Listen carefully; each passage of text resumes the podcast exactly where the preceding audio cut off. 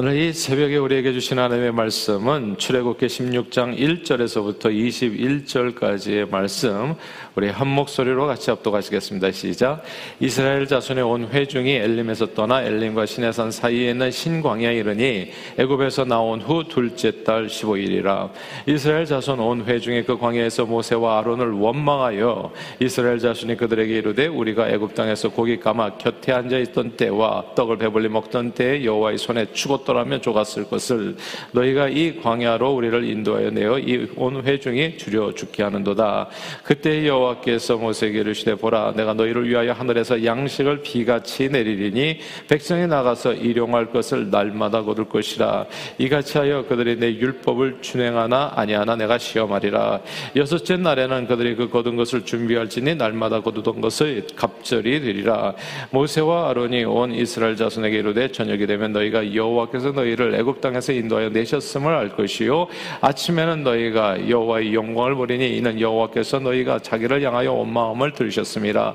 우리가 누구이기에 너희가 우리에게 대하여 원망하느냐 모세가 또 이르되 여호와께서 저녁에는 너희에게 고기를 주어 먹이시고 아침에는 떡으로 배불리시리니 이는 여호와께서 자기를 향하여 너희가 원망하는 그 말을 들으셨습니다. 우리가 누구냐 너희 원망은 우리를 향하여 함이 아니요 여호와를 향하여 함이로다.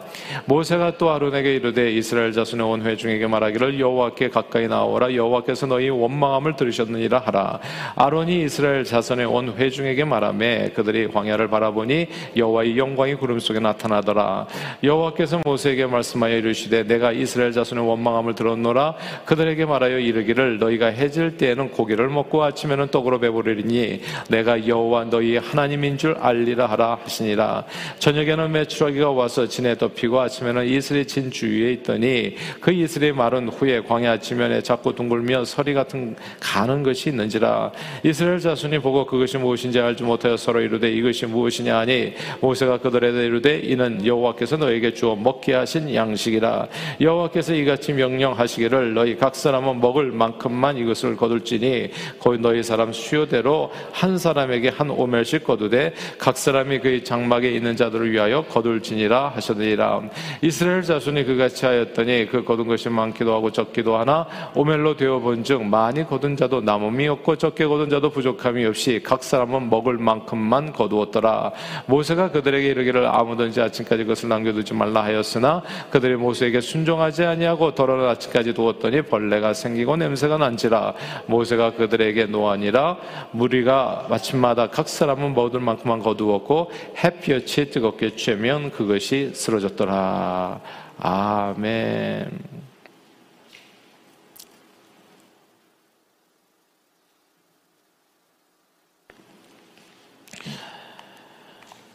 아, 요즘은 냉장고가 없는 집이 거의 없습니다. 그리고 그 냉장고에는 대부분 많은 먹거리들로 가득 차 있지요. 아, 한 번은 홀로 사시는 어르신 댁을 방문했는데 아, 냉장고를 우연히 이제 누군가 탁 열어본 거죠. 근데 막 이렇게 그 안에 있는 그 먹거리들이 막 쏟아져 나오는 겁니다. 냉장고가 아주 꽉 차 있었던 거죠. 여러분들의 냉장고는 어떠세요? 냉장고가 안녕하십니까? 에, 냉장고 문을 열면 막 음식이 냉장고도 그렇고 냉동고도 그렇고 막 쏟아져 나올 정도로 아, 요즘 그렇게 많은 분들이 이렇게 살아가고 있죠.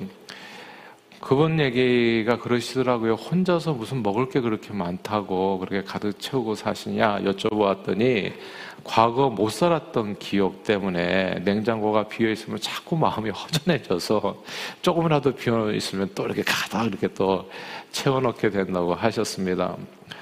그러나 여러분 아실 거예요. 오래전 한국에는 냉장고가 없었습니다. 사람들은 여름에 시원한 수박을 먹고 싶으면 깊은 우물물에 혹은 개울물에 담가두었다 꺼내서 먹었습니다. 냉장고, 냉동고가 없었기 때문에 여름에 빙수 장사가 큰 얼음을 이제 가지고 동네마다 다니면서 뭘 갈아가지고 색깔 있는 설탕, 설탕물 뿌려가지고 주는 이 빙수가 그때는 별미였습니다. 냉장고가 없었을 때 식재료를 오래 보관하는 방법 크게 세 가지 정도였나요? 이제 소금에 절여서 보관. 그래서 우리가 간 고등어를 그때 그렇게 많이 먹었었던 거죠. 소금에 많이 절여가지고 진짜 소금 맛으로 먹었다 해도 과언이 아닐 정도로 완전히 소금에 절인 것들. 아, 그리고 말려서 먹거나 말리면 좀 오래 보관이 되잖아요. 아, 그리고 혹은 김치처럼 이제 삭혀서 먹는 방법. 집에 조금 오래 두고 먹을 수 있는 음식은 간장, 된장, 고추장, 그래서 멸치 말린 것, 소금에 절은 아, 자반 고등어 정도 뭐 이렇게 되지 않았을까 싶습니다. 음식을 장기간 보관할 수 없어서 사람들은 거의 매일같이 시장을 보아서 음식을 만들어 먹었죠. 더운 여름 날에는 또 음식이 아무리 이제 보관을 잘해도 쉬 상하는 거죠. 아, 제가 우리 예전에 쉰밥 같은 거 좀 먹었었거든요. 쉰밥도 끓여서도 먹고 버리기가 또 아까우니까. 그러니까 이게 음식이 여름에 이렇게 더워버리면 그냥 상하는 거예요. 그래서 집에 음식을 쌓아두기가 어려웠습니다. 제가 지금도 기억하는데 학교 갔다 배가 고파서 뭔가 먹으려고 그랬는데 진짜 집에 음식이 하나도 없는 거예요. 예. 그러니까 이게 보관을 할 수가 없는 거죠, 여름에는. 그러니까 음식이 없을 수밖에 없죠. 어머니는 적당히 먹을 만큼만 요리를 했었고 허기진 아이들은 이제 밥 때만을 기다렸습니다. 아, 그때 이제 엄마가 이제 이렇게 애들아 이제 와서 밥 먹으러 하면은 더 밖에서 놀고 밥 투정하는 애 하나 한 명도 없었어요. 그냥 번개같이 집에 그냥 거의 우사인 볼트처럼 100m 달리기로 가가지고 이제 밥상에 앉는 겁니다.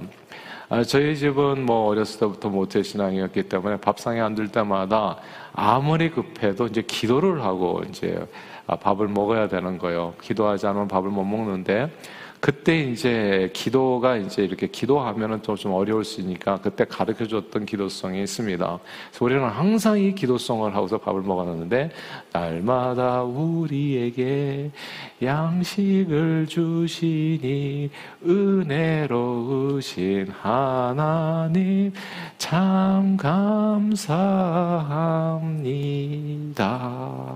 하면 이제 요이 땅 하는 거예요. 그때서부터. 예, 정신없이 이렇게. 왜냐면 금방 없어지거든요. 우리 형제가 다섯이었는데. 그, 날마다 우리에게 양식을 주신 이렇게 저기 멋있게 부르지 않았어요. 굉장히 빨랐죠, 박자가. 날마다 우리. 그래서 빨리 밥을 먹어야 되니까 기도가 끝나기 무섭게 밥상에 달려들어서 음식을 싹싹 비웠습니다. 음식 투정하거나 천천히 먹거나 뭐 음식을 남기는 사람 없었어요. 혹시라도 남은 음식 찌꺼기가 있으면 이게 또딱 키우는 강아지 몫이 돼가지고요. 정말 음식 찌꺼기가 일도 없었어요. 그때 뭐 만약에 그런 경우도 없지만 이제 1년에 몇, 한두 차례 뭐 이제 뭐 백숙 같은 걸 먹잖아요. 이제 닭, 닭. 그렇게 먹게 되면 거기서 이제 닭뼈가 나오는데 그 뼈도 다 사라집니다. 그냥 다 갉아서 먹어버려요.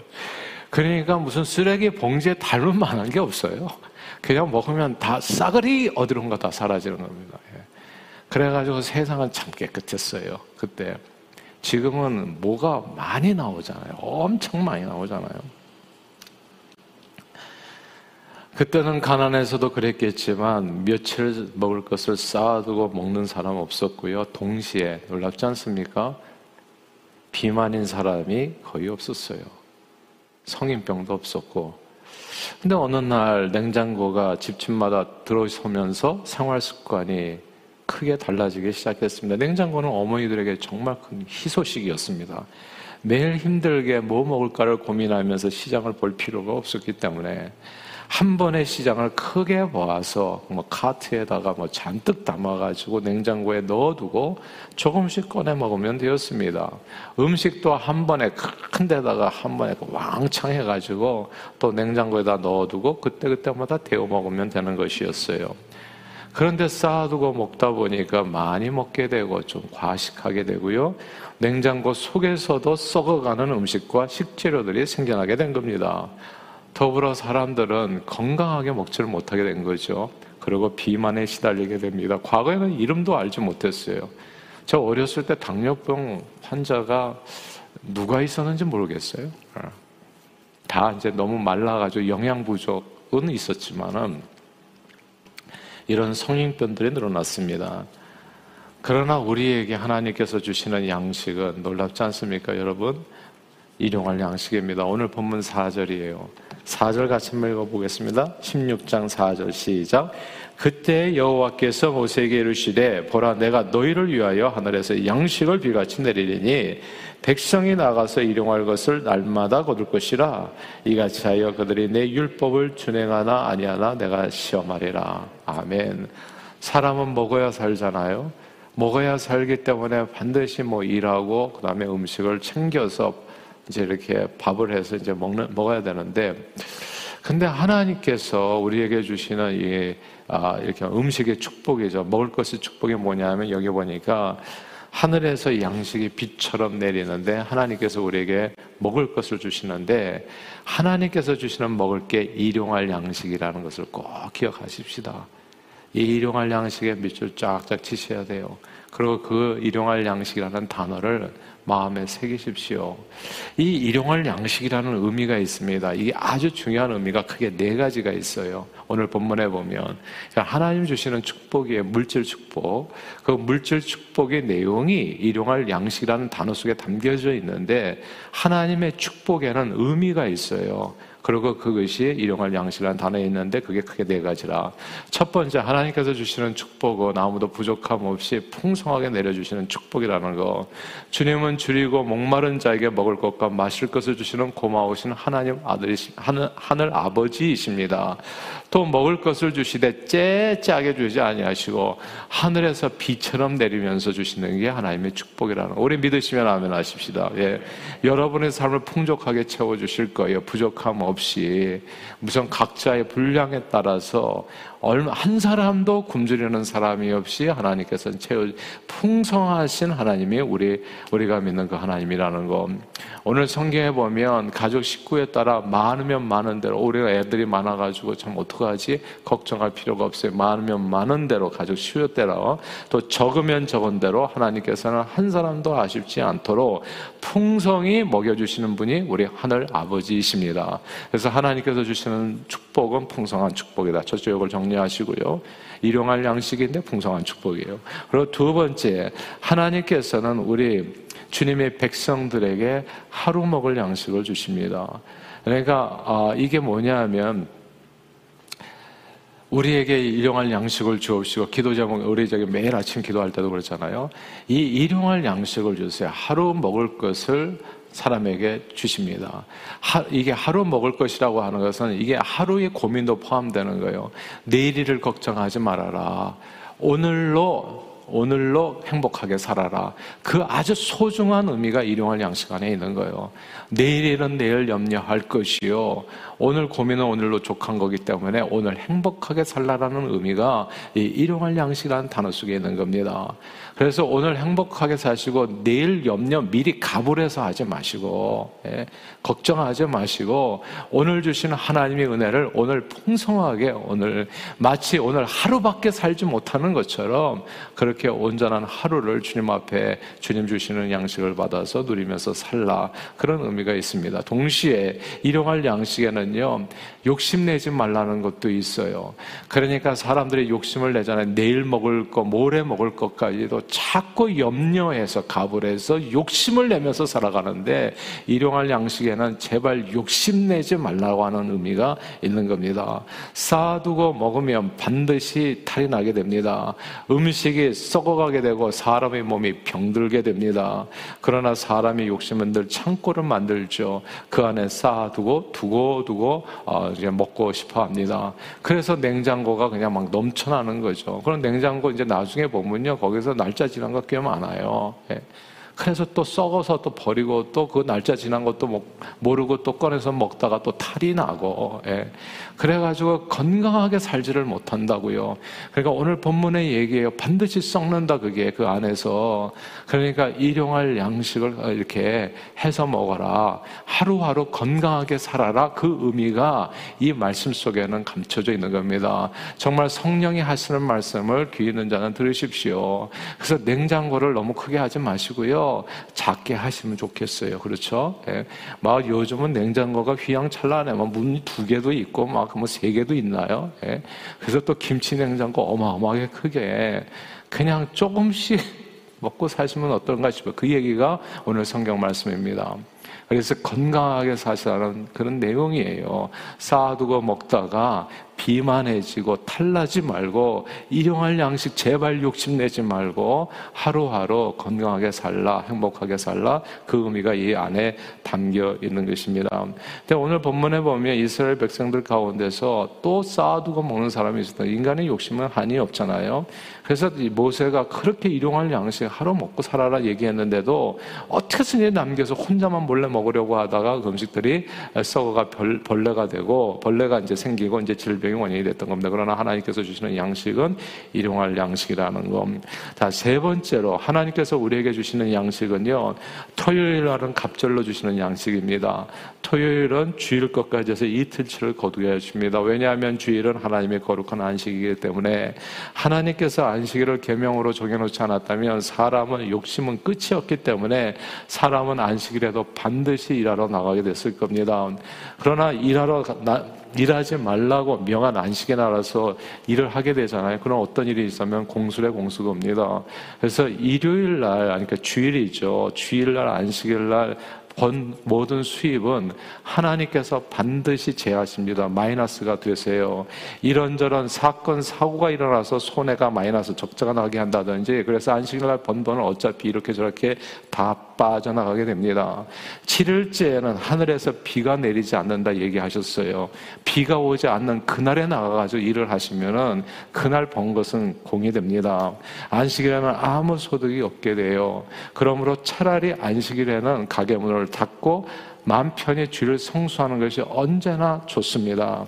저는 오래전 버지니아에서 병원 신방할 때 이제는 뭐 그때 말기암으로 이렇게 이렇게 죽어가는 병원에 들어가가지고 한국 사람들 이름 찾아가지고 병실마다 다니면서 기도를 해주셨는데 근데 아 그분이 딱 있는 거예요. 근데 말기암이신데 이분이 겨우 나이가 50대였어요. 그때 저는 그때 30대 목회자였었고 아, 그분은 또 어떻게 거기 들어오시게 됐냐. 그래서 참 안타깝다 해서 같이 기도해 주는데 예수를 교회를 안 다닌다고 하더라고요. 근데 이제 기도는 받으셨어요. 그러면서 이제 얘기를 하시는데 자기가 이제 어떤 몰에 들어가서 일을 해야 돼. 미국에 오니까 더 열심히 일을 해야 되잖아요. 내일 일을 알 수가 없으니까 정말 이렇게 진짜 온 힘을 다해서 일을 한 거예요. 근데 일을 했는데 365일이라는 겁니다. 그러니까 1년에 하루도 쉬는 날이 없는 거예요, 이분이. 예. 그러니까 그렇게 일을 하니까 어떻게 돼요? 당연히 돈을 벌죠. 집도 사고 좋은 차도 사고 자식들도 공부시키고. 근데 본인의 삶은 이제 50대 말기암 환자 죽어가는 겁니다. 희망이 없어요. 6개월이었나 그때 3개월이었나 그랬었어요.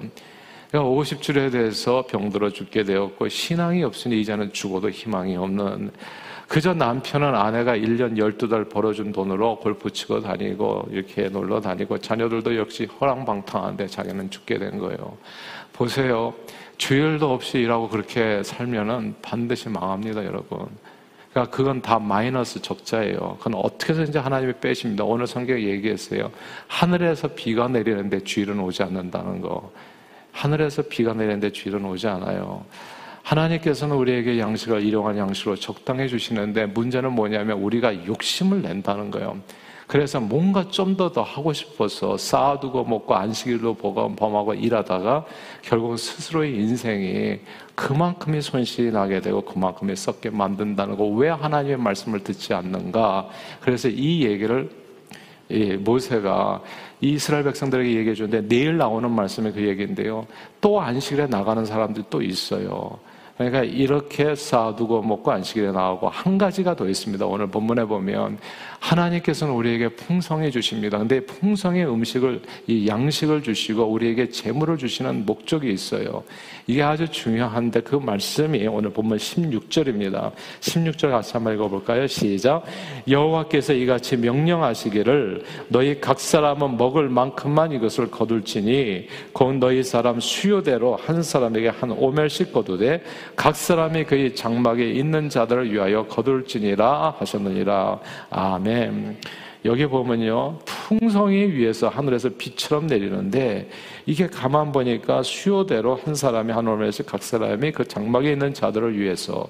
그러니까, 사람들이 남자들이 나가 가지고 이제 음식을 거두오는데 장막에는 또 나가서 거두지 못하는 사람들 있잖아요. 거동이 불편한 사람이 이제 연세 드신 어르신들이랄지 어린 애들이랄지 그러니까 이게 뭐냐 하면 하나님께서 풍성히 거두는데 나가서 모두가 다 먹을 수 있을 정도로 나눔에 대한 교훈입니다.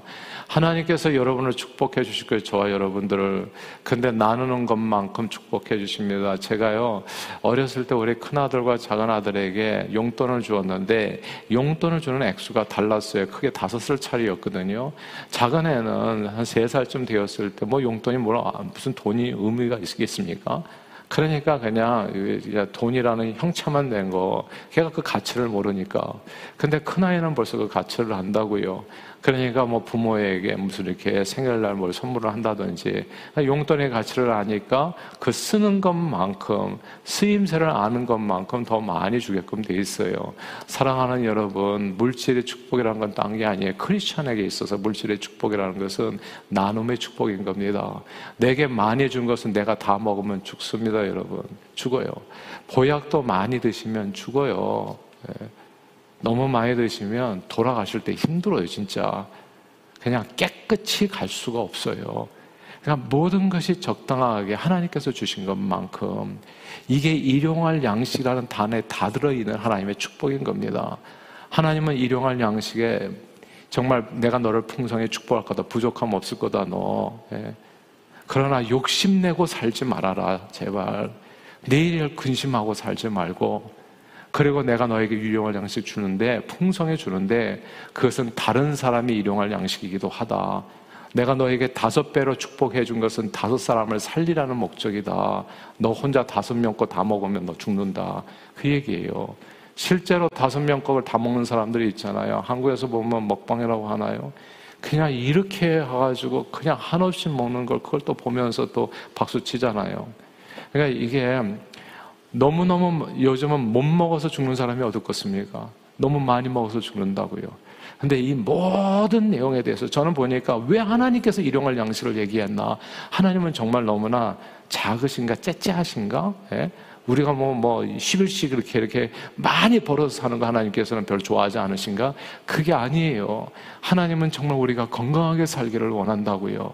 언제부터 우리가 건강이 망가졌나 잘 생각 언제부터 성인병이 생겼나라고 돌이켜 보면 정말 냉장고에 음식이 꽉 차지면서부터 시작된 게 아닌가라는 생각이 들어요. 한번 잘 생각해 보세요. 그러니까 예전에는 어머니가 이제 나가가지고 음식을 하셨잖아요. 매일같이 시장을 가셨잖아요. 시장을 왔다 갔다 하는 거리가 이게 솔창한 거리에 알고 보니까. 걸어서 그때는 옛날에 차도 없어가지고. 예.